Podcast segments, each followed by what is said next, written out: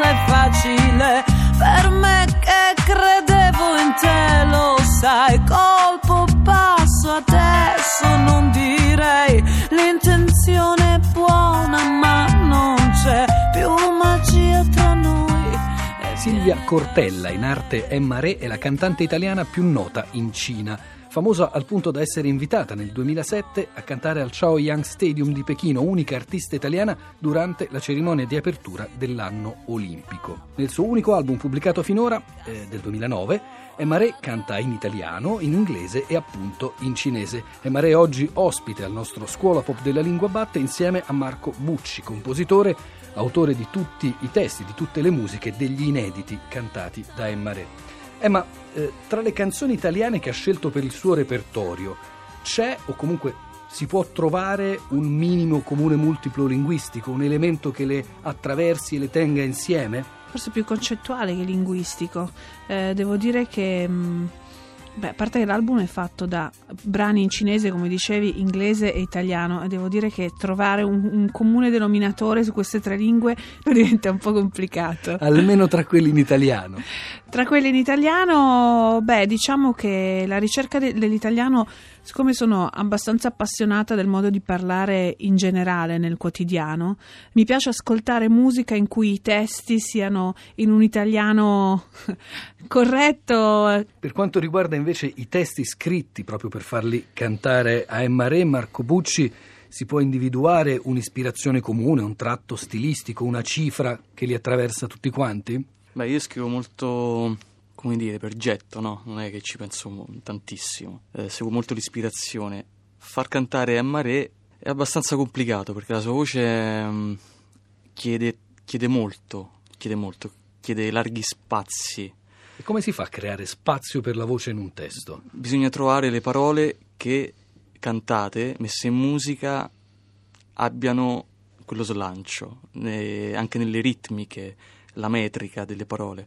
Ecco, bisogna trovare quelle parole lì, perché non tutte vanno bene. Ovviamente. Quindi, per esempio, più vocali, meno più, sillabe? Esattamente, esattamente. Un, una parola con un testo con tante T um, non va bene per lei, su alcune cose, perché eh, lei ha molta estensione vocale. È una canta in maniera quasi jazzistica, lei poggia molto il, il cantato, quindi ha bisogno di molte E, sono una ritardataria in generale sì. nella vita e anche nel canto. Tendo a ritardare effettivamente, però questo mi fa riflettere.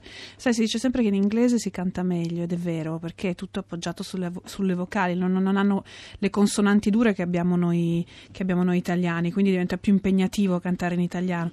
In cinese poi non ti dico perché è tutto un dittongo, e quindi effettivamente è ancora più complicato. In più i suoni, i suoni delle consonanti sono addirittura addirittura cose che noi non abbiamo, che sono una via di mezzo tra la T e la Z. No? Z, z, f.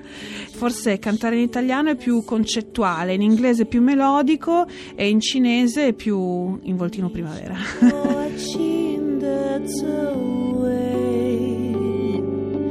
你把你的生活变成一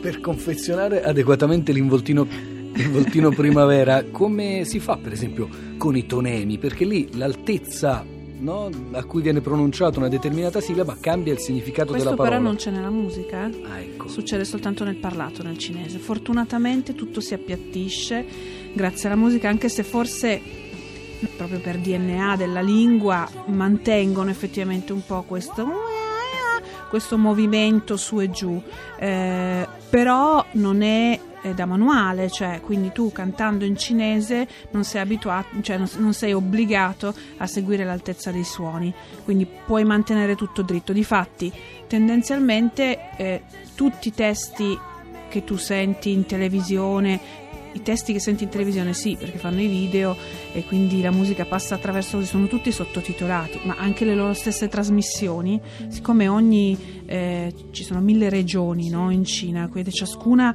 ha il proprio dialetto, insomma, conosciamo questa, eh, questa, situazione anche da noi, ma da loro puoi immaginare la quantità e ciascuno ha la propria altezza di suono, quindi è sempre tutto molto sottotitolato. E la pronuncia di Emma Re come viene percepita? Mm, come esotica? Pessima. Guarda, noi eh, abbiamo deciso di mantenere questo nome d'arte con la R proprio perché rimaneva, no? Perché è male. Eh, poi, che poi in realtà ho scoperto poi dopo che in cinese vuol dire fiore di loto, amore, tutte cose bellissime, chissà cos'altro. Però la R diciamo che è quello che per loro diventa un po' occidentale, un po' esotico, sì. Ma i cinesi ascoltano anche volentieri Emma che canta in italiano? Allora, i cinesi non ascoltano volentieri nulla che non sia in cinese. E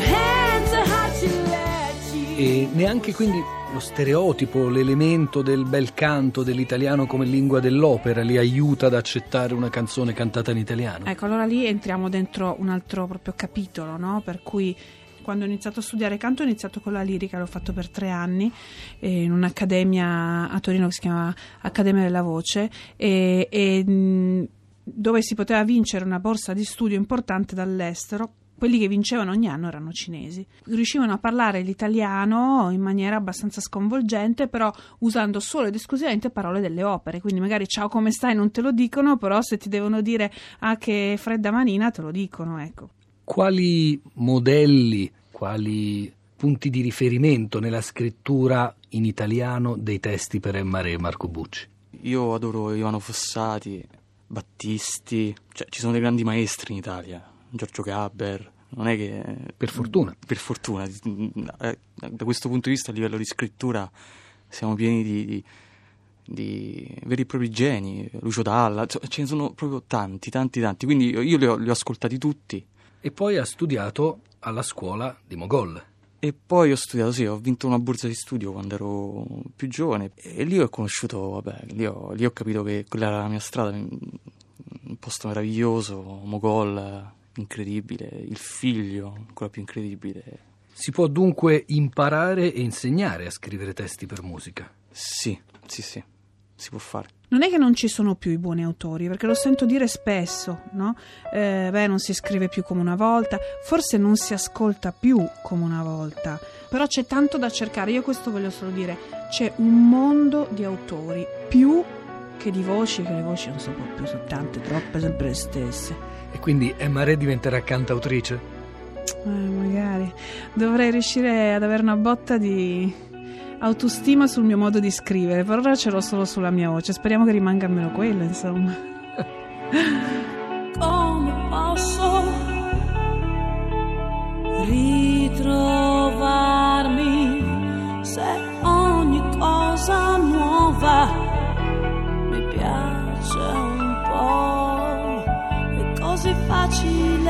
distrarmi, seguo negli altri quello che non ho. Ogni giorno una svolta se non sono mai pronta a dire di no e ridi di me. Anche quando sai che me ne andrò via da te. E tu non guardarmi più così.